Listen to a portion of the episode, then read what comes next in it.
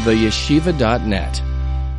I am so appreciative to the Wexler family for this special privilege that I have to be here with you and learn together, connect, unite, and be here with each other in an expression of those three powerful words that we just said two days ago, together as communities all over the world gathered outdoors or indoors, near their homes or in their shuls. Chazak, chazak, v'nis chazek. Be strong and be strong, and let's strengthen each other. This special shiur that's happening here right now, streamed around the world, with so many hundreds and hundreds who have come together. I see the numbers are quite large. Baruch Hashem, I don't know exactly how many people, but I see a lot of people here, right? Wow, okay. Before it was a thousand, I see now 3,000, 3,366 people. Kain Yerbu, Hara. So it's really very special. It's very special. I want to thank the whole family for for being behind this and for organizing this as a special token and a schus for a complete and speedy recovery, a refuah shleimo kroiva, for our dear friend Reb Moshe Michal ben Temeleya, and for Chaya Sarah bas Temeleya. And I begin with extending my blessings and our blessings on behalf of the thousands of Jews, on behalf of people who are here with us or will watch later all around the world, davening and praying to Hashem that He grants a complete and speedy recovery l'mayla mederech hateva to Reb Moshe Michal ben Temeleya and to Chayesara bas Temeleya.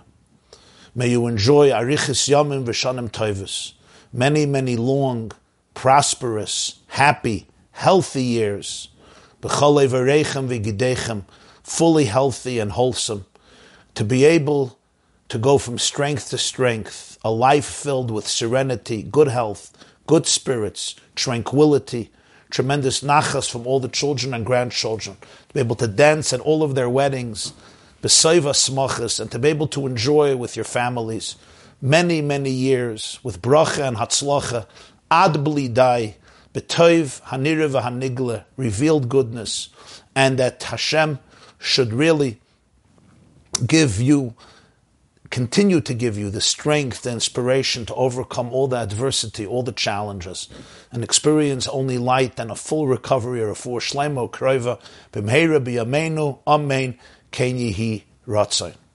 Everyone who's joining us here, I need not tell you about the work and the life story of our dear friend Michal, Michael, as some of you know him, Reb Moshe Michal ben Temeleya, one of the pillars, I know he's not going to like this, but I'll say it anyway.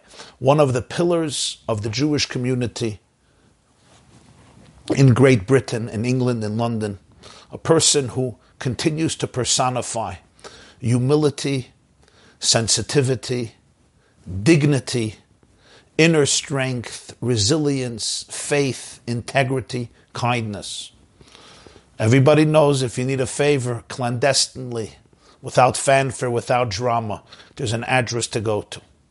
A person who embodies a life dedicated to learning Torah, and not only learning Torah, but living Torah, breathing Torah, exuding the light, the warmth, the love, the dignity, the fairness, the justice, and the compassion that a Jew who really lives with Torah lives by a source of blessing and inspiration not only to his family. Rarely do I hear children speak about their father as your children speak about you and your wife, but also to friends, to relatives, to the community, to people close and to people far, and all in such an unassuming and dignified, beautiful, beautiful way. The life story of Chayesara her dedication to prayer, to faith, to inspire people constantly with chizuk and emunah is equally legendary. So on this special time, as we gather together, we offer you all of our love, all of our chizuk, all of our inspiration, all of our blessings, all of our light. And we daven together. Yancha adinoi dam natseach mizmul David. Yancha adinoi b'yom tzori sagevcha shem elei Yankov. Yishlach Ezrecha Mekaidish Umetzian Yisadeka. Yisker Kamen Chaysecha Vailascha Yidash Nesela. Yitin Lechachi Levavecha V'chol Atzoscha Yimale. No v'shem aleinu nidgal. Adinoi kol ati adinoi. Ya'aneyu yesha yaminai. Eile v'recha v'eile v'asusim anachnu b'shem adinoi aleinu naskir. Hei makoru v'nafolu anachnu kamnu. Adinoi. Hamelech Ya'aneinu v'yem kareinu. I'm also going to ask everyone who's gathered, wherever you are, to take a few coins or a few dollars or a checkbook or a credit card and give some tzedakah, charity, in the merit of Reb Moshe Michal ben Temeleya, in the merit of Chayesara bas Temeleya. And we're now going to learn some Torah. So together the combination of prayer and Torah and charity, the three pillars upon which the world stands, as it says in Pirkei Avos, the big world and the small world, the macro and the micro, the Olam Gadol and the Olam Katan, the three pillars of life of the world, is Torah, Avodah, Gemilas Chasadim, the study of Torah, the work of the service of the heart, Avodah Shabbalev, and Gemilas Chasadim, acts of kindness and generosity, which is what makes Reb Michal and Chayesara such pillars because they live by these three pillars of Torah, Vedic, Melas, Chasadim. May all of this add and increase even more light and more blessings for a complete and speedy recovery, and may we be able to see it with our eyes here and now, and very speedily in our days. May you ever refor shlema b'toich kol shar Yisrael, and may we all see psuris tovus, Yeshua's v'nechamas for you, for all of our brothers and sisters the world over, and for all good people the world over until the great moment of healing of our entire world, the Yom Shekul Shabbos L'chaya Elamim, B'mheira B'yameinu Amen. So, oh, I was asked to speak about transforming darkness into light. And I think perhaps the best way to uh, open up such a conversation, you'll forgive me, but you know, we often like uh, opening our speeches with some humor. the Gemara says that before Rabbah would begin his shiur, he would start with a milsa de b'dichas, he would start with an anecdotal comment, ubatchi rabbanon.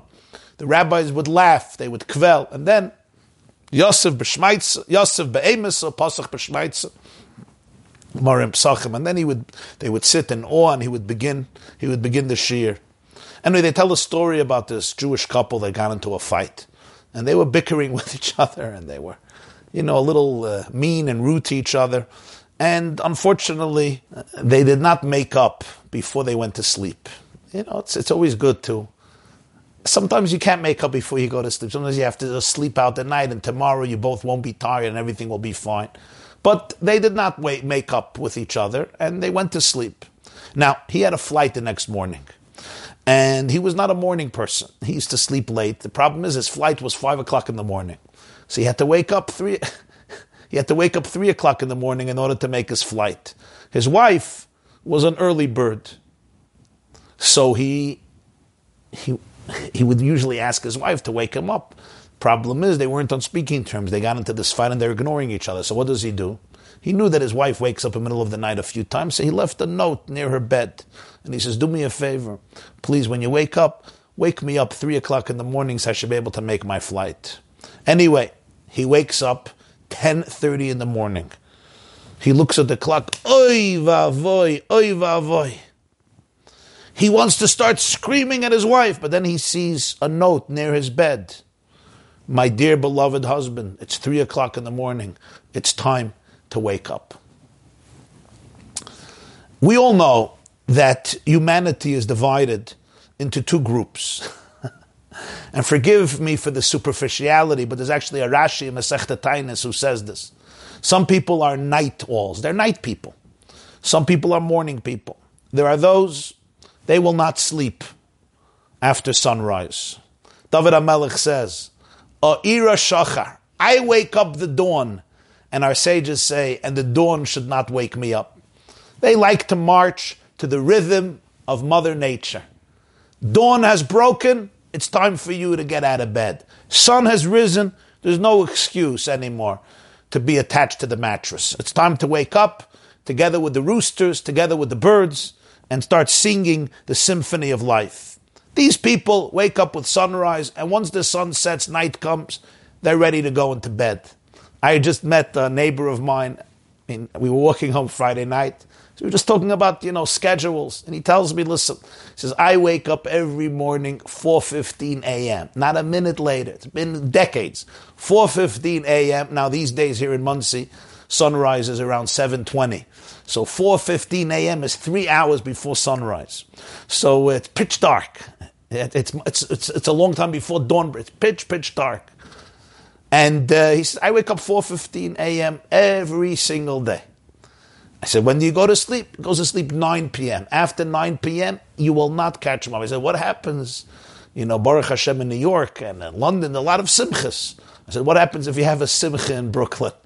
Said, I have a simcha in Brooklyn. My, it throws my week off. I'm jet lagged for a week. It destroys and ruins the week because there's a rhythm. There's a rhythm. 4.15, I'm up. 9 o'clock, I'm in bed. It's one type of people.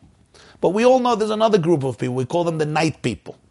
When dawn breaks, they decide to go to sleep. You know, they suddenly come to life. 10 o'clock at night, they come to life. Other people are falling on their feet. They turn into pumpkins. They can't function anymore. And these people, night comes and they become alive. And if these two people are married to each other, good luck.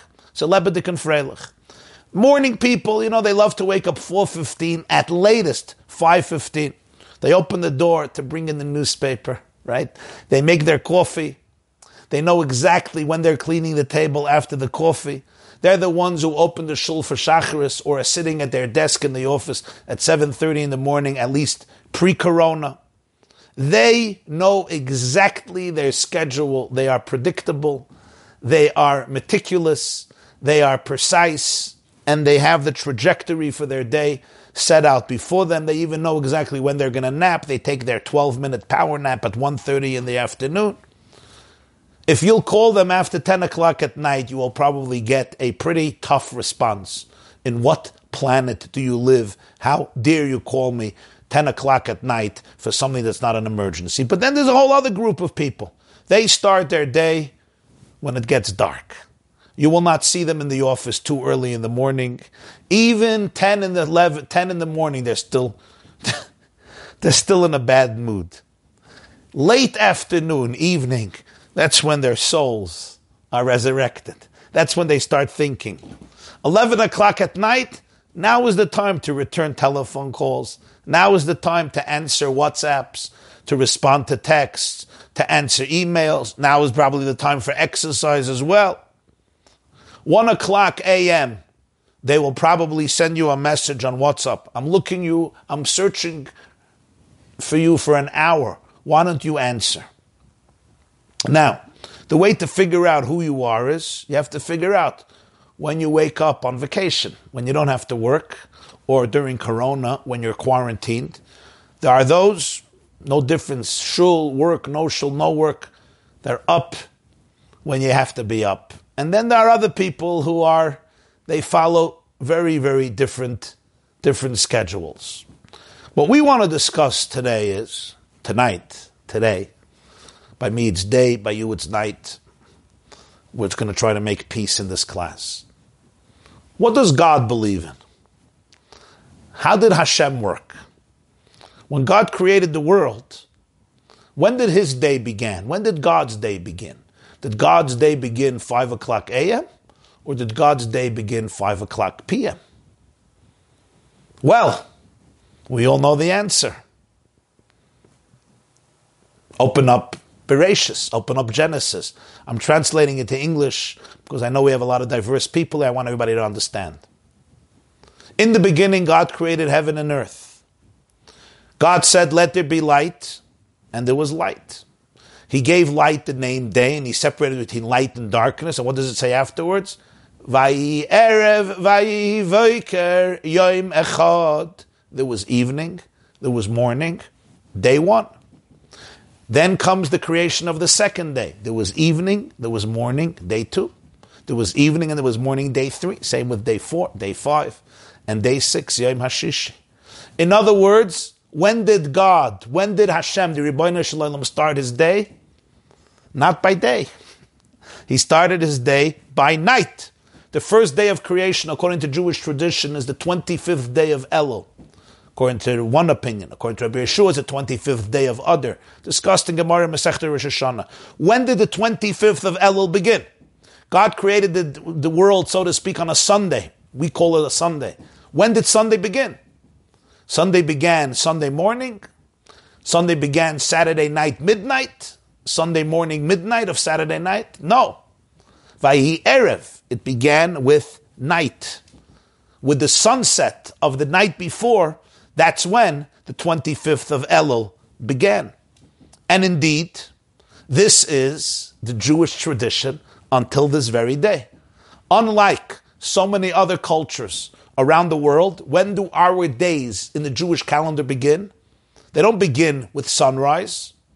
They don't begin midnight. They begin the night before. In fact, this is sometimes a source of confusion for people.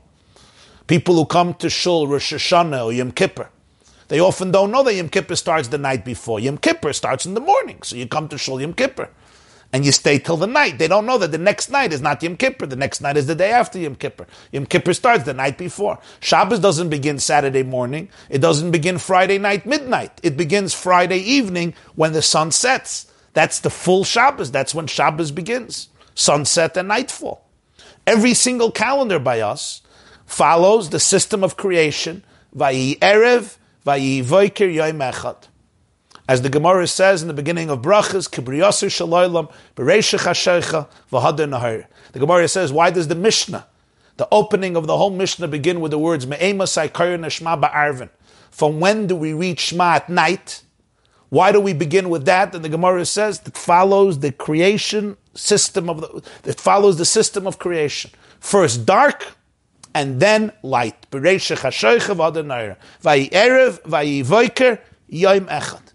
God started the day at night, he finished the day with daytime.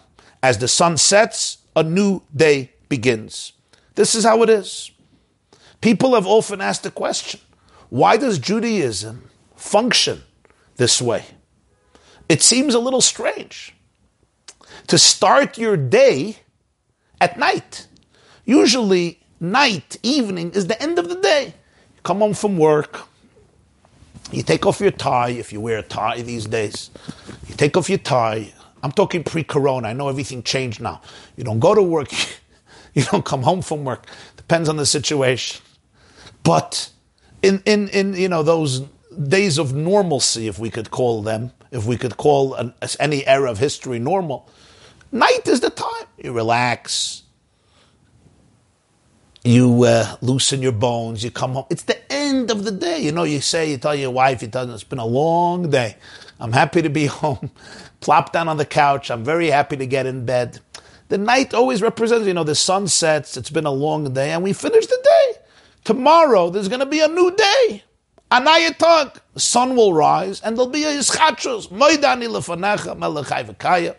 Lapkarim rabba mechadish betuve tamid masa. Every normal person knows evening is the time to finish the last projects of the day. You go to sleep, and tomorrow you begin a new day. Our system here today, in fact, makes a lot of sense. 12 o'clock midnight, we go from PM to AM, and we begin a new day. In other words, we divide our night into two sections.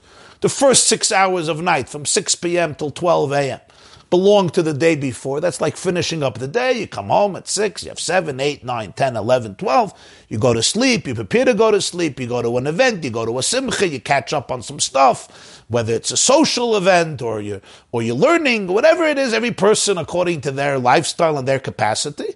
And then you get into bed, 12 o'clock a.m., whether you're sleeping already, you're going to sleep, depends who you are, starts your new day. Psychologically, 12 o'clock a.m. starts a new day. You're preparing for the new day. In fact, the Gemara says in Brachas, Dav Gimel, the David HaMelech had a harp that was suspended above his head, and when midnight came, a northern wind would start playing the harp, and David HaMelech would get out of bed, and he would learn a whole night. That's why he said, I woke up the dawn. The dawn didn't wake up me. In fact, This is a well-known tradition and custom by Jews throughout many generations, especially great people, pious people who made sure not to sleep after midnight. They went to sleep with nature, and at midnight they woke up before nature. They woke up before the roosters, and they would spend the, the second half of the night studying, meditating, praying for redemption, tikkun chatzois, learning. In fact, the Zohar discusses the auspicious energy that starts uh, vibrating throughout the cosmos by Chatzos Halayla, by midnight. If you go to places in Eastern Europe, I remember when I was there in the summer a few years ago, you're dealing with places that can already start getting light at 1 in the morning, 2 in the morning. So it wasn't always a long time. But the point is, they got up then. Why? It was the beginning of the day. And yet, the Jewish even though people get up in the middle of the night and midnight and it's the time to wake up. But ultimately, our tradition, our culture, our rituals, halacha, beginning with the Torah and Bereshis, follows a different system. You begin with night, and that's the beginning of the day. I want to give you one very simple, but I think sweet explanation, and then I want to get into a deeper explanation. The first explanation has to do with human nature and human relationships. Everybody knows when you wake up in the morning, you're fresh. I'm not talking about if you didn't have a chance to sleep and you're miserable and exhausted. But if you had, Baruch Hashem, a fine, a, a, a, normal night, you got back your energy. In the morning, we think differently. When you answer an email, it's with more thoughtfulness. When you study, when you read, when you learn, whatever you're involved in, you simply have more vigor, more energy, more alacrity. There's more stamina and vitality. At the beginning of the day, the end of the day, we're exhausted very often. People go to the office. They work very hard. They're creative. There's deals to make. There's issues to deal with. There's challenges to overcome. You want to make ends meet, and you want to be even more. You want to be successful. You want to be affluent, Be'ezer Hashem. You come home, you're exhausted. But here's the question. When do we meet our children? When do we meet our family? When do we spend time? Usually in the evening hours. And what often happens is those are the hours we're already depleted. We're just looking forward to go to bed. Comes Yiddishkeit, Judaism, and tells us, no, no, no. When you come home from work at 5 o'clock in the evening, 6 o'clock in the evening, that's when the day begins. The day didn't begin when you left to work. That was already, the day was almost over. When you left to work, when you left home to go to work, the day was almost over. That's the morning. The day was already going on all night. You know when the day actually begins? When you walk into the door, coming home from work, that's when the day begins.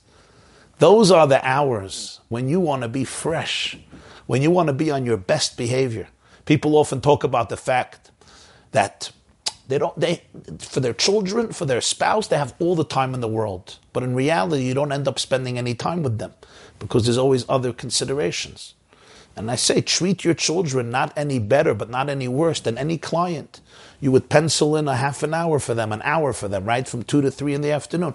Pencil in two hours for your children. You say, no, I don't have two hours for my kids. I have 24 hours for my kids. And you end up giving them nothing. Can you pencil in that six to eight, there's no phone, there's no appointments, there's no email, there's no social media. There's only sitting and schmoozing or playing or having fun and enjoying your children, bonding with them. So the Torah comes and says, when you come home, don't be at your worst behavior. This is your best behavior. This is the moment when your day begins. This is the moment to embrace life in all of its freshness. But I want to go one step deeper and share with you an insight that we heard from the that was shared by the Lubavitcher Rebbe, Shabbos Bereshis Tovshin Yud Aleph, Shabbos Bereshis, 1950, 1950, yeah, Tovshin 1950. He was actually not at the Lubavitcher Rebbe. Officially, his father-in-law passed away a few months earlier, but he was farbrenging in Shul Shabbos Bereshis, and it's before my days, but there's a transcript of it. And I saw this a number of years ago. It left a very powerful impression on me. And he said, for this, we have to study a very strange story that the Gemara shares in Tractate Shabbos. Reb Zera was one of the greatest Talmudic sages of the time. This is the fourth century after the Common Era, living in Babylonia, present day Iraq. And Abzeda once meets his Rebbe, the great sage, the Rosh Hashiva, Rabbi Yehuda. Rabbi Yehuda was considered one of the greatest sages of all times. And Rabbi Zayda sees that Rabbi Yehuda is very happy. He's in a charming, um, elevated, and elated mood. His composition exudes a sense of comfort and serenity. And Rabbi Yehuda says to Rabbi Zayda, his student, this is your opportunity to ask any question you would like. Any question you want to raise, I will answer. So now imagine you are given a few minutes with one of the greatest sages of the generation, somebody whose mastery of Torah and of wisdom in general is legendary. And you're given a few minutes and he tells you any question you want to ask, ask. What would be the question that you would ask? I want to know. Think about it. You could put it into the comments. Well, let me tell you the question that Reb Zera asked Reb Yehuda at that moment. You know what he asked him? He said, I want to ask you a question. if there's something called anticlimactic, I think it's this. I always notice that in farms and in fields, the goats walk ahead of the sheep. Why? Why are the sheep usually behind the goats? This is what he says. My time ism masgin beresha. And you know what Rabbi Yehuda answered him? Rabbi Yehuda, instead of saying, Rabbi Zayda, this is the question you're going to ask me, he said, I'll tell you why. They follow the energy of creation. First darkness, then light. Usually, as Rashi says, usually most goats, at least in that region, were black. Most sheep are white.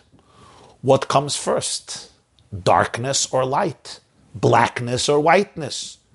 Evening or morning? Take a look at Genesis. First came night, then came day. First the goats walk, and then the sheep walk. The goats are black, and the sheep are white. And blackness comes before whiteness, darkness comes before light, night comes before day. That's how God created the world. That was the answer that Yehuda gave Reb Zayda. Now I ask you a question. If you had an opportunity to ask the greatest sage a question, this is your question. Is this relevant? He wanted to become a farmer. He was a zoologist. He was studying the nature of goats versus sheep. And why asking Rabbi Yehuda? Go to somebody who spends years with sheep and goats, and I don't think that was Rabbi Yehuda, and find out, do research. Google the question, and you'll figure it out. I know there was no Google in the fourth century after the Common Era. I know that. But what I meant was that uh, the Gemara says Talmid Chacham Ikra Shabbos. A Torah scholar is called Shabbos. So somebody asked why. So this answer is very simple because the rest of the week you have Google. You don't have to be a Talmid Chacham. Google, everybody's a Talmid Chacham. Shabbos, you actually have to know your stuff because Shabbos, uh, there's no Google. What is going on in this story? The truth is, the message of the story is profound and it teaches us the secret of life, my dearest friends. And it teaches us the secret of today's gathering. Reb Zayda wasn't only asking a question about goats and sheep, he was asking a question about life. And the question about life is what Rabbi Yehuda was addressing. Yes, it's coded in sheep and goats, but it's really a profound question. And that is, why is it that we live in a world where darkness precedes light? Why is it that all great people, in order to achieve greatness, must go through equally great challenges? Why is it that the greater the person, the greater the challenges? Why is it that the greater the discovery, the deeper the anxiety and the toil and the stress that preceded the discovery. Why is it that the greatest light is always born from darkness? Why? Moshe breaks the tablets. He's sad. He's melancholy. God says, make new tablets. Moshe can't comfort himself. And God says, don't worry, the second tablets will be superior to the first tablets. Why couldn't those tablets be the original tablets? Why is it that from confusion comes a deeper form of clarity? From crisis comes the deepest opportunity. From addiction comes the deepest recovery. From illness comes the deepest form of health. From darkness comes the deepest form of light. Why is it that I have to descend into the abyss in order to touch my infinite depth? Why is it? Why is it that I sometimes have to go through so much pain and so much heartache and so much grief in order to be able to discover who I really am, in order to be able to discover what life really is, in order to be able to discover God, in order to be able to discover truth. Why must I have to dig through so many layers of falsehood in order to discover truth? It was your leader, Sir Winston Churchill, who once said that in a time of war, the truth is so precious, it must be protected by so many bodyguards of lies. Why is it that if I want the superficial truth, it will be there on the surface? But if I want the real truth, I'm going to have to dig and go through layers of gravel and debris and dirt and soil and earth until I find the wellspring, the Be'er Mayim Chayim, deep beneath it. Why? The Gemara says in Megillah Daf Vav, if somebody says, I toiled and I didn't discover, don't believe them. I didn't toil and I discovered, don't believe them. What's the secret? So Rabbi Yehuda says, let me tell you something. Let me explain to you how creation works. First is darkness, then is light. First are the goats, then are the sheep. What is he telling him? In fact, sheep and goats are very different types of creatures. Yaakov is compared to the sheep. Haksavim Hifrid Yaakov. Esav is Ish Sayer. Sayer is considered the goat. The goats, goats are much more sly, they're much more shrewd, they're less tamed, they're much more wild, they're less inhibited, they have much more chutzpah. Sheep are much more docile, much more reserved, much more submissive, much more compassionate. Till today in English, we call certain people sheep. They're followers, they're not leaders. They're much more submissive. They surrender easily. Goats are much tougher. You say, ah, ah is, is as stubborn as a goat. In, in Yiddish, is an alte zig, an old goat, an alte buck, tough. So the path to the sheep goes through the goat. Reb Zera wants to understand the secret. And Reb Yehuda tells him, I have to explain to you something about life. The destination of life is not darkness.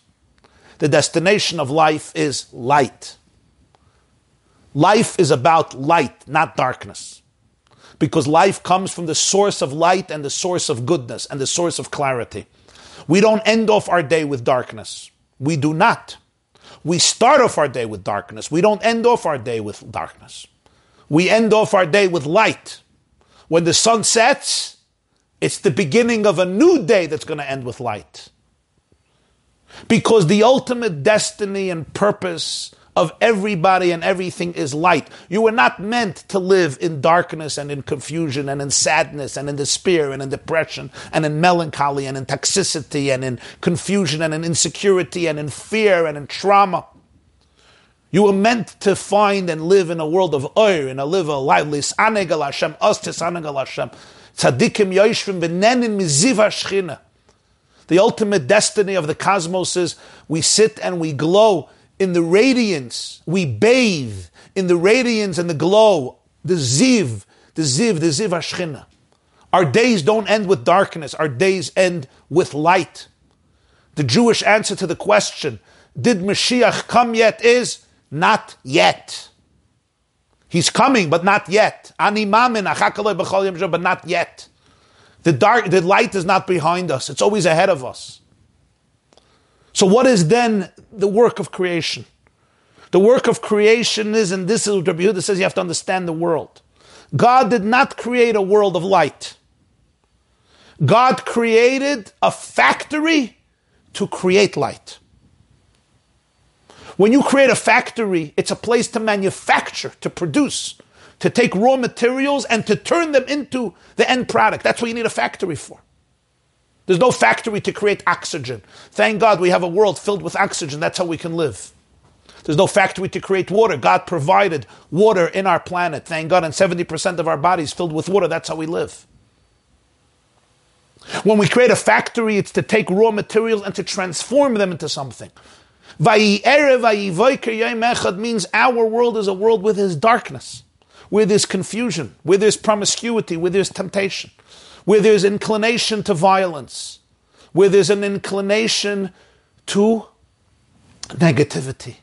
A world where there is room for distortions, for confusions, for scars, for wounds, for trauma from within or from without, directly or indirectly, consciously or unconsciously. But this is the world which became which was a factory to manufacture light out of darkness, to take the night and to transform it into day, and reveal Yom Echad, that they're one that they're really one. That even the darkness is a prerequisite, it's a prelude for light. The whole purpose and function of darkness is to serve as the raw material, which now you, running the factory, you are the manufacturer. Every person is the manufacturer. You take this raw material and you turn those very circumstances into light. That's the human calling, that's the human destiny, that's the revolution of the human being. Hashem himself, pre creation, could not do this, so to speak. God is light. The begins his famous Kabbalistic texts. Pre creation, the infinite light of God pervaded the entire space and expanse, physically and conceptually, of existence. There was no room for anything else. How does the creation begin? With tzimtzum. Tzimtzum is not a Chinese dish. Tzimtzum is a Kabbalistic term of Rabbi Isaac Luria, 16th century Kabbalah. He passed away 1572 in Sfas. Tzimtzum is spelled T-Z-I-M-T-Z-U-M. Tzimtzum, Tzadik Mem, Tzadik Vav Mem. What is Tzimtzum? Tzimtzum is basically Vahi Erev. The beginning of creation is an act of self-suspension. The light has been suspended. The light has been concealed. God creates what's called in Arizal's writings a chalal, an empty space, a makom panu, a space that's vacant from the experience of the divine infinite presence. In other words, creation begins with darkness, not with light. The Gemara says in Psachim Nun, the word olam, the word for world in Hebrew is olam. Olam means a world. The etymology of the word olam is helam, concealment. So in this week's parsha, Zeshmi la'olam, Zeshmi la'olam. Halimeyu I'm just quoting the Talmudic words quoted in Rashi. Olam comes from the word helam. Why? Because the very definition of the world is that it conceals. Why is this so important? It's so important because when you understand the purpose of the factory, you never get disillusioned and you never get despondent. If I walk into a factory and I don't understand the function of the factory and I'm expecting the final product to be here ready, then I'm disappointed. I get into a bad mood. What's happening? Everybody is paralyzed. But when I walk into the factory and I understand that the function of the factory is that I bring in raw materials and through the work, through the machinery and through the skills of those who work the factory, I transform and metamorphosize the raw material into the end product. I don't get disillusioned. I don't get upset. This is my avoida. Why do we get dejected in life? We get dejected in life because we're expecting no concealment. So God says, no, no, no. The world starts off with tzimtzum. The world starts off with a void. The world starts off with darkness. But let me explain to you, not because the destination of dar- is darkness, because you are empowered at every single moment to look at the darkness and to say, I know your secret. You are here so that I can transform you into light. King Solomon, Shlomo Melech writes in Koheles, in Ecclesiastes, Ki ki min. The advantage of wisdom over folly is like the advantage of light over darkness. And the Zohar says, really, you need King Solomon to tell you that wisdom is better than stupidity and light is better than darkness. So one of the explanations in the Hasidic text is Yisrin ha'chachma min ha'sichlos. The greatest wisdom is the wisdom that comes from folly. There's no recovery and no healing like the healing that comes from addiction, from tasting the other side from knowing the language of pain. When you transform negative energy and turn it into a catalyst for recovery, it's the deepest energy in the world. There's no light like the light Kiyisina or min hachoshech. not the advantage of light from darkness, the advantage of light over darkness, the advantage of light that comes from darkness. The the revolution of the Jew in this world is to be able to take the Erev and to turn it into arevus, to turn it into sweetness. Kol Yisrael arevim zebazah. Said the Baal Shem Tov. The Gemara says in Shavuos, all Jews are guarantors for each other. The word arevim means a guarantor. Arev, it also means sweet. All Jews are sweet towards each other. You know how when you eat cotton candy, you feel the taste of sugar, it's sweet? Or you eat some other things and they're sweet. I'm not discussing if it's healthy or not, but it's sweet. Your taste buds get excited. Baal Shem says, you see another Jew if you're in touch with your soul, you feel a sense of sweetness overcoming you. Call yourself arevim. Ayid is like a shmak ezach orev. Michael orev means like a shmak, a piece of food. You meet a Jew, ah, geschmack. It's like a schmack if I'm not feeling the sweetness when I meet you, you know, remember how the Russians would drink tea? I mean, it's the house I grew up, the, they would have a cup of tea, right? And a sugar cube. They wouldn't put the sugar cube in the tea. You put the sugar cube in your teeth and you drink the tea and the tea passes the sugar cube. An interesting way of drinking your tea. You see a Jew say, ah, here's my sugar cube. You sweeten my life. V'harevna Hashem Elokeinu is divrei V'seravna arevim. Arevim also means mixed. Taruvis, la'arev, everything is mixed. Jews are sweet towards each other because we're mixed, we're integrated, we're one. And that's why we're guarantors for each other. We take the darkness of Erev, we turn it into Arevos. You turn it into Boiker. You reveal Einoid Mulvada, Yoim Echad. Everything is Achdos, it's really one. There is light which appears as light, and there's light which appears as darkness in order to empower and allow for the human being to flex his psychological, emotional, spiritual, and physical muscles and transform the Erev into Boiker. And then we create the Achdos, the oneness in creation. So, yes, I'm born with a nature that has darkness inside. I sometimes have impulses, and sometimes I'm carrying around scars and traumas that are very dark. They're confusing. They are overwhelming. Sometimes I'm dealing with toxicity, I'm dealing with pain. Sometimes I'm dealing with a crisis in health. That's why we're here today. Sometimes you're dealing with a crisis in finance, and you're dealing with a crisis in your marriage, in your relationship with your children, in your relationship with your family. Sometimes you're dealing with a crisis because of things that you didn't even choose. It's not about your choice. Sometimes it's a childhood situations, and sometimes it's not even our generation. Epigenetics, there's intergenerational trauma that's coming out today as we speak somehow after Corona even more. The question is not whether you chose it and if you're guilty or not. Vahi Erev, life begins with so many forces that can overwhelm me, that can derail me, that can confuse me, that can break me. But the end of our day is not night, the end of our day is light. Because the whole purpose of Erev in life is only to be able to transform it into light. That's its whole purpose. So you say, but who needs it? Why? Why? I don't have the answer. Why God created the world the way He created it, ultimately there are questions. I certainly don't have the answer. It's very hard for a finite brain to wrap itself around infinity. But one thing we do know our world is not a place of light, our world is a factory to create light. And that's, that makes all the difference. Sheva yipol tzaddik v'kam. Even the tzaddik, I fall. That's not the problem. The problem is if I stay down. If I don't realize that the only reason I fell, the only reason I stumbled, the only reason I went through what I went through, even if it's difficult and painful and it warrants a lot of tears, is in order to be able to bring me to a much deeper and brighter and lighter place, and to be able to turn me into an ambassador of that light and hope and goodness and love and healing and redemption for the people around me, for the communities around me, for all of my people, and ultimately for the whole world.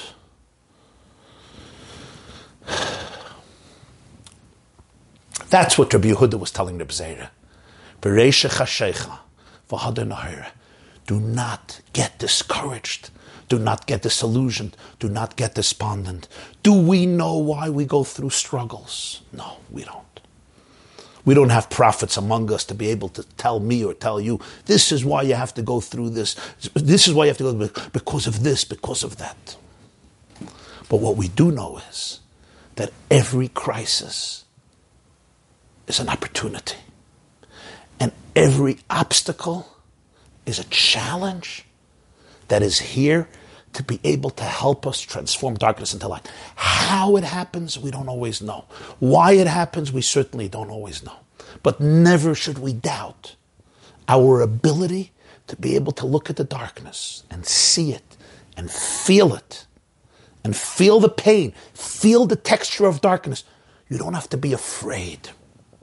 Because what this teaches us is two points, and both are equally powerful. Number one, all darkness is here to be transformed. Number two, you never have to be afraid of darkness. Don't fear touching the texture of darkness. You know why? Because if you really touch it, you will discover its secret, that it's light. We are so afraid of touching the texture of our darkness because we're scared it's going to kill us. But it's really the opposite. When you can actually touch it, you will find God there. Moshe Rabbeinu is frightened to touch that snake, and God says, No, no, no, it's my stick that became a snake. Don't be afraid. No, no, no, we are afraid of my snakes. God says, Go, go, go touch it, and you'll see it's my stick. Because Judaism doesn't believe in absolute darkness, because Judaism doesn't believe in ultimate darkness, unlike the Greeks and unlike many other cultures, therefore we're not afraid of it. We can walk into that space and touch it because we know that what I'm really touching is an invitation of the divine to transform my darkness into light. And that's why when creation is over, after every day, what does it say? Vayar Elakim, God saw and it was good. The end of the day, it's toiv. Vayar Elakim es ki toiv. And goodness is always associated with light. At the end of the day, it's light. There was a girl I knew, very, very special person. She is already in the Ilma MS. And she used to sign her name, her email. She would, at the end, it's going to be okay. And if it's not okay, it's, it's not the end. We are the nation of hope. We have seen darkness throughout history. Who have we seen darkness? But when we looked at the darkness, we knew it's the beginning. It's never the end. Vayi Erev, yes, Bereisha Chashoicha. But Vahada Nahir, there's going to be a Vayi Vaiker, and ultimately it's Echad, it's Yom Echad. They both create Achdus, they both create one. We don't say Yachid, we say Echad. There's Yachid. Yachid means singular. Echad means one. It's very different. Before creation, God was Yachid. Yachid by Lamai. After creation, there's a lot of multiplicity. There's darkness and the light. Now we have to reveal the Echad. And Echad is, of course, the numerology of 13, which is the numerology of love. We do that always through love. That's why the Gemara in Psachim, people are learning now Daf Yomi. How does Psachim begin? So for two pages, the Gemara struggles with the word oir. What does oir mean? What's oir? The light of the 14th, you have to check the chametz. It's also the parashas of these weeks. Shmoyes v'eira, boy, b'shalach, chametz, matzah, pesach. What's oir? Ah, Amachloikes. Oir is night, oir is day. Psukim and dozens of verses from the whole Tanakh. Daf Beis, Daf Gimel to figure out what Oir is. Finally, slam dunk, the Gemara proves that Oir is night. you check the chametz not by day, you check the chametz at night, the night of the 14th, the night before the Seder, you check the chametz. And finally, we want to know my time. Why doesn't he just say Lele? Just say night. No. He has to say Ur, and for two pages, the Gemara has to struggle, struggle. What it means. Come on. So the Meiri asked this question, and he says, Pesach dvarecha yoyer. You got to open up with light. You have to open up with Ur, not with night, with light. One second, we just said, You should start the Masechta with Leil. But the answer to this, my friends, is very simple and very profound. We all have chametz in our life. Chametz represents the unleavened bread, things that have to be worked on the inflated ego, which always comes from inflated insecurity, because the ego compensates for it. I have to have an ego because I have insecurity. Ego stands for easing God out. I have to compensate for my insecurities. I have to have a pompous ego. You know, narcissistic people are the people who don't really exist inside. If I have no place to call my own, I need every place to be mine. We have chametz that we have to search for. But the Mishnah says, Erlar. You search your chametz at night, not by day, but you always have to do it with a vision of Ur, with light. If you don't believe in your ultimate light, if you don't believe that you are light, Neshama, we say every morning, Neshama shenasata bi tahirahi. The soul that you have imbued in me is tahira. What does tahira mean? It means pure. But in Aramaic, tahira means light. Tahiru is light. So the Baal HaTanya says, Neshama shenasata bi tahiri, the soul that you have imbued in me is filled with light. It's light, because it's divine. And godliness is light. It's light and it's light in both meanings. Pun intended. It's full of light, it's full of radiance, it's full of brightness, it's full of clarity, it's full of attachment. But that soul that is filled with light is sent into a world that is oilam, that is filled with darkness, but the, the soul comes from a place that's deeper than oilam, and therefore you're never entangled by darkness. You're never defined by darkness. You're sent into darkness in order to reveal that the darkness is also a version of light. Ein oid mulvadi. And it doesn't mean the darkness is not sometimes overwhelming and confusing and painful and difficult and mysterious. It's very mysterious. But the soul doesn't get disturbed by it because you have to have a vision of oil. You come from light and your destiny is light. And therefore you go through darkness and you transform the darkness into light. And that's the story of history. That's the story of creation. So at the end of every day, God says it's good. And at the end of the six days, God says, Vayara lekim es kol v'hine toiv ma'oid. Everything is wonderful, is beautiful. And yet there's a Talmud, the Gemara says in Eruvin, which some of you learned not long ago, Eruvin Daf Yud Gimel, that there was a debate for two and a half years between the school of Hillel and the school of Shammai. And the question was, would have it been better to be created or not? Adam. Would have it been easier for a person not to be created or to be created? For two and a half years, that's 30 months. this is what I call a Jewish debate. Two and a half years, some of the greatest sages of the time, the school of Shammai and the school of Hillel. This is the first century after the, uh, the first century of the Common Era. Two and a half years they're debating. Rome is taking over the world. Jerusalem is soon going to be torn apart, but they're sitting in the stiebel, and what are they arguing about? Would have it been better to be created or not to be created? And the question is, what do you mean? God says that it was good. How are you arguing with Hashem? It says in Chumash, He decides it's good, and the Jews are saying maybe not. this seems audacious. The answer, of course, is, it says in Likkutei Torah, the argument is not if it's good or not. The argument is if noyach, if it's comfortable. There's two words in Hebrew. There's a word called toiv, which is good, there's a word called noyach, which is comfortable. Very different words. God says that creation is good. There's no question about that. The question is, is it noyach? Is it comfortable? Is it easy? Is it smooth? Is it serene? This they debate for two and a half years. The school of Hillel says it's comfortable. Life is good. Life is geschmack. The school of Shammai says, no, no, no, no. It's good, but it's not comfortable. Life is tough. The road less traveled by, I think, starts off with that line life is tough. And once you can accept that, life doesn't have to be tough anymore. But says, no, life is tough. And once you can accept that, that life is tough and life is scary, then it doesn't have to be scary, it doesn't have to be tough. Once I can come into a place and know this is a factory of raw material that has to be transformed, then I can celebrate. Now I can party. Toiv leiv mishtatamid. That's how Shulchan Aruch Orach Chayim ends. The Ramah says, Toiv leiv mishtatamid. A good heart is always feasting. But I have to know I'm coming into a world that can be confusing. Once you know that, you know your mission statement, you know your objective, now you're not startled, now you're not overwhelmed, you don't get dejected. This is my work. My work is the work of transformation until Mashiach comes.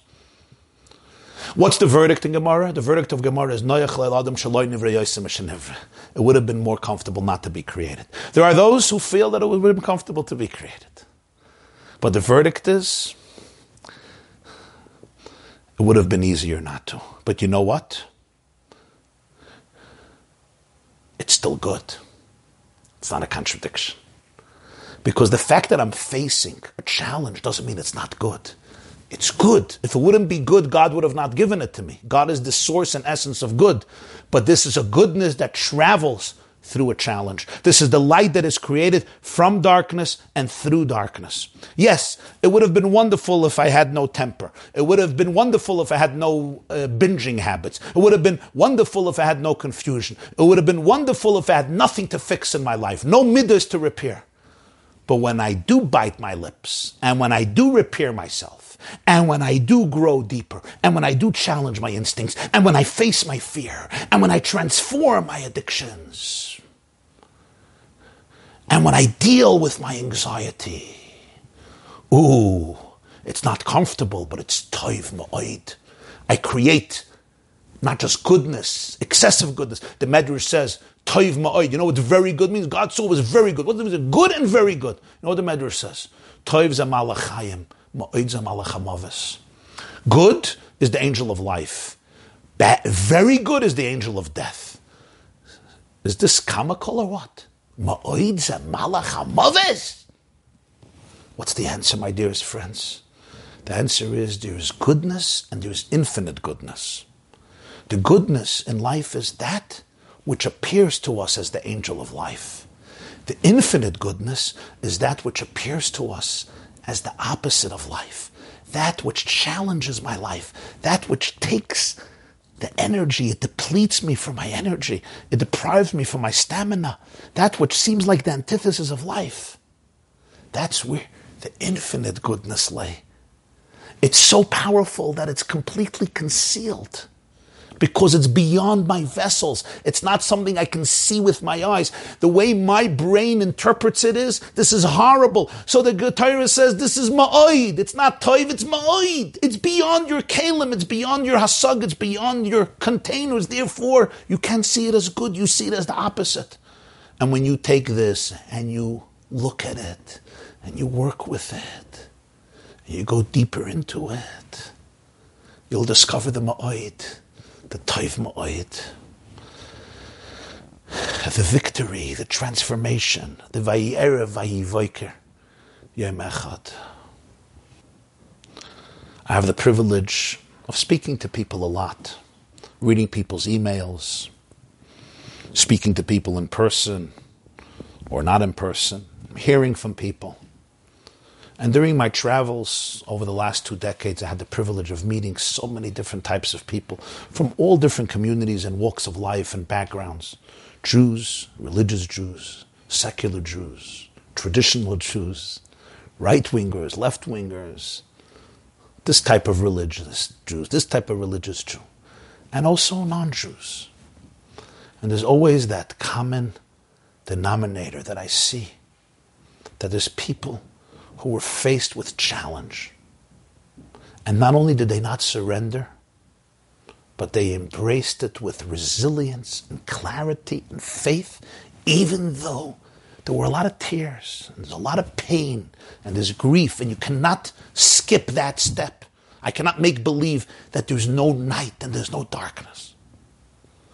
And you know why? Not only because if, if I will, I will be in denial, and denial is not only a river in Egypt, it's part of people's lives, and denial comes back to bite me. Not only that, because if I deny it, I actually can't transform it. Sometimes we think we're going to deny the confusion and the darkness and we'll be in a better place. Then you can't transform it. If it's there in my life, I have to embrace it because my job is not to run away from it. My job is to transform it. The Zohar has an expression, to transform darkness into light and bitterness into sweetness. And I've always met these people, and they are such a source of inspiration because they teach us all how we can take our own moments of weakness and our own failures and our own struggles and our own adversity and our own skeletons and demons and ghosts and insecurities and fears. And instead of ducking and surrendering to mediocrity and surrendering to fear, to really allow these very forces to be able to turn us into the greatest people that we can be, to turn us into ambassadors of infinity, not only ambassadors of Toiv, ambassadors of Toiv Me'oid, and certainly our dear friends, Reb Michal, Reb Michael, Reb Moshe Michal, Ben Temeleya, always was, always is, and will be such a person, such an ambassador to teach people about toiv and toiv ma'oid, even in circumstances that are not charming and not fun, to put it mildly, as his sibling, Chayesara. So on this day, on this night, I'm speaking to you during the day. I know in London the sun has set, in Jerusalem the sun has set. So we have here the synthesis of Vahi Erev,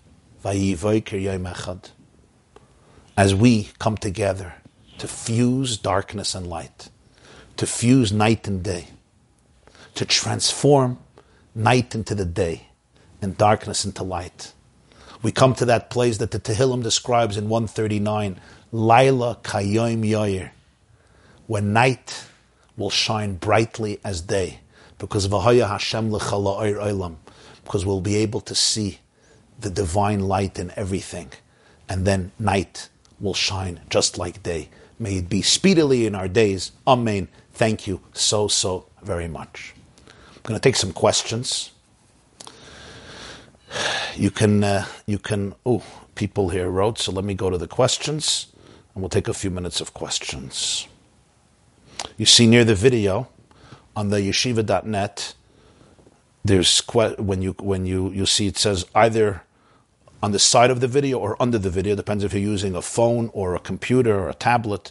Just ask a question, and you could put in any question you would like. Okay, how do I get the video of this to show somebody later?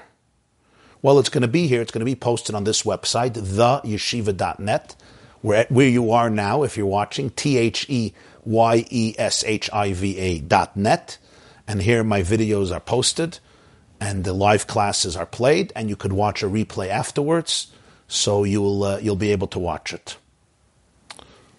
When is your next class? Our next class is Tuesday morning, 9:45 a.m. Eastern Time, New York time. We have a weekly class Tuesday morning, 9:45. It's a women's class, but the men usually tune in. That's going to be tomorrow morning, New York time, 9:45. Obviously, in Britain or Israel, it will be in the afternoon, and you could watch it here too on the yeshiva.net. This is where I give my live classes. They're streamed here. Question. Before darkness, before creation, there was light. So the darkness was for us, and the divine light that existed before we created, before we, that light will come back. Yeah, that's what Arizal teaches. Pre creation, there was only infinite light. God created a, a, a space of emptiness. It's called a void and now we bring the infinite light into the void, but we do something much deeper than the state of before creation. Before creation, there was just light. Through creation and our work in creation, we now transform darkness into light. That didn't exist pre creation. Next question How do you define, you mentioned the word spiritual. How do you define spiritual? Okay, well, that's a, that's a, a deep and philosophical question. Um, but generally speaking, the idea of spiritual is, I would say, that which is not tangible, which we don't grasp through the five senses. We grasp it more through transcendent experiences, things like faith, hope, love, awe, reverence, right? Although some want to say these are just products of the brain, the brain is a machine and it just produces all of these sensations and emotions.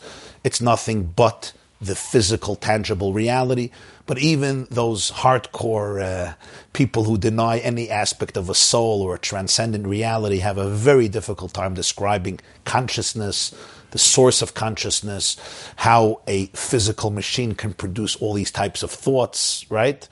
So it's uh, it's so the spiritual is really that which allows us to tap into the that which is not brute and tangible. And today we know that even the brute and tangible is not really brute and tangible because if you have a microscope, you see that there is a uh, there is a very uh, powerful universe there. I want to thank you for this class full of uh, light, hope, and healing. And I want to ask a question, and that is how do I implement this in my life? How do I apply this in my life? I think the first thing that we have to, it's a great question. I think the first thing we have to do is every morning when we wake up, I think it's important to meditate on this because we wake up after night. We wake up as the sun rises, a little earlier, a little later. The advantage of waking up before sunrise, before dawnbreak, or ira hashachar is that you wake up during the night and you can welcome the day. So you get a head start on the transformation. But whenever you wake up in the morning, it's important you say Lekaina Shamash and to align yourself with this core of light that exists in you, the divine light. Every soul is a chelek Eloka mima'al mamash. It's a fragment of God. So in the morning, you want to anchor yourself in your core divine infinite essence, and then you take on the day from that inner space. So you take on the day with much more serenity, with much more equilibrium. And when things trigger you during the day, you have the stamina and the hashkafa, the Weltanschauung, the perspective that allows you to respond to it from a place of inner alignment and serenity. At least that's the beginning, the beginning of this process. Next question. If darkness precedes light, are there moments that are just too dark for us to handle?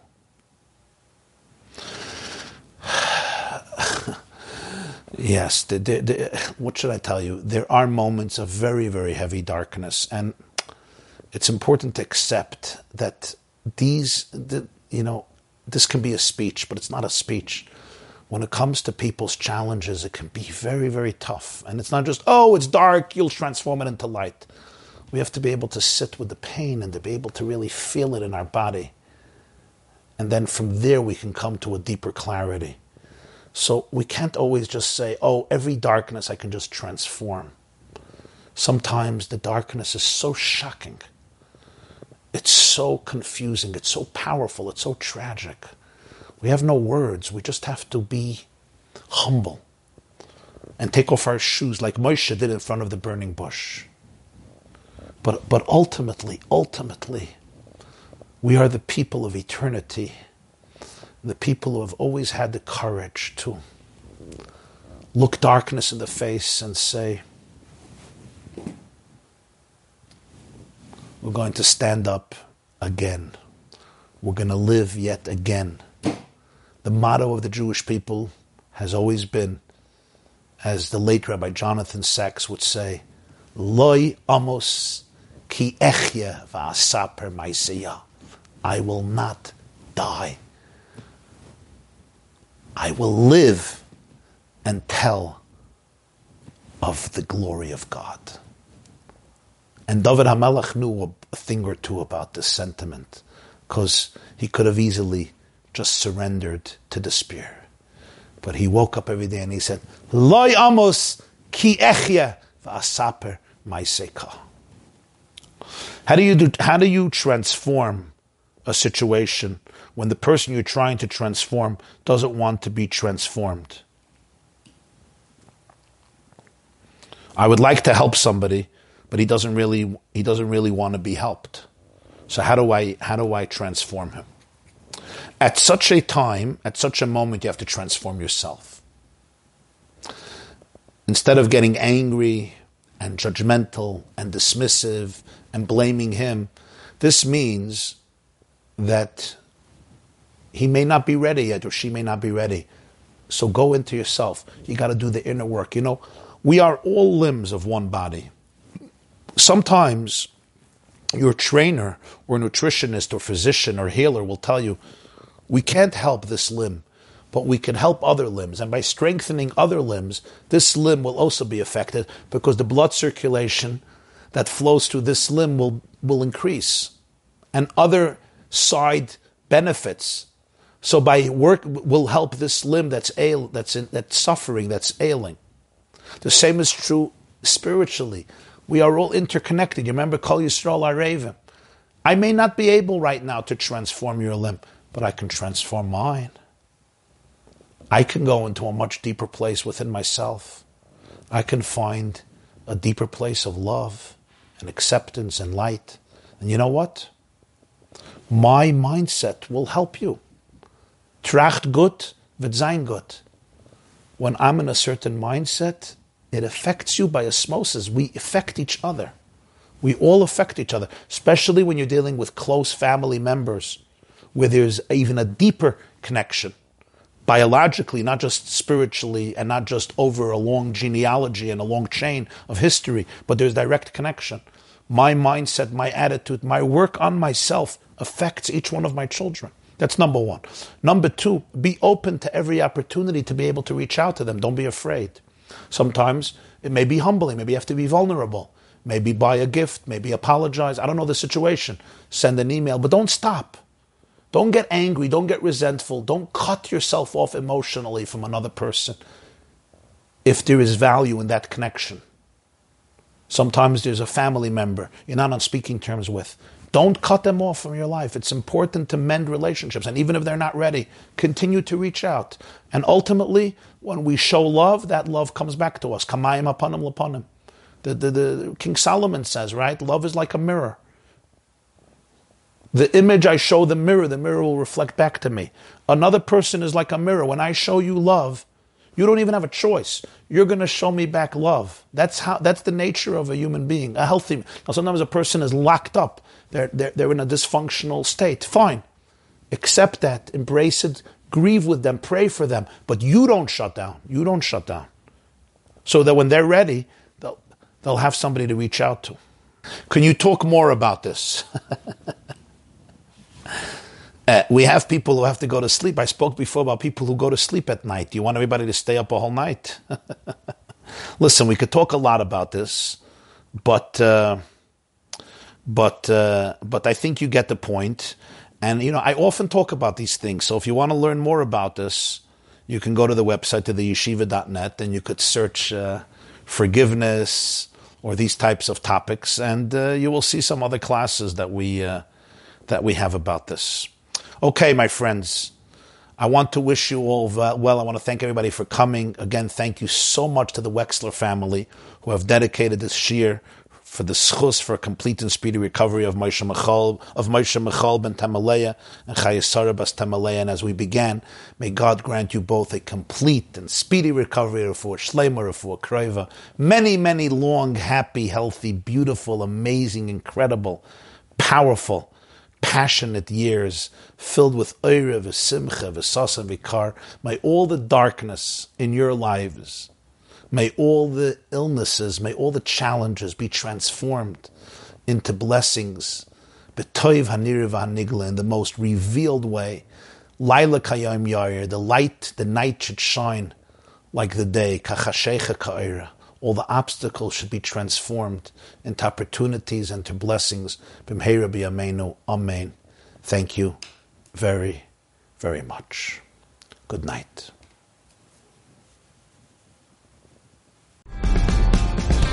This class is brought to you by the yeshiva.net. Please help us continue the classes.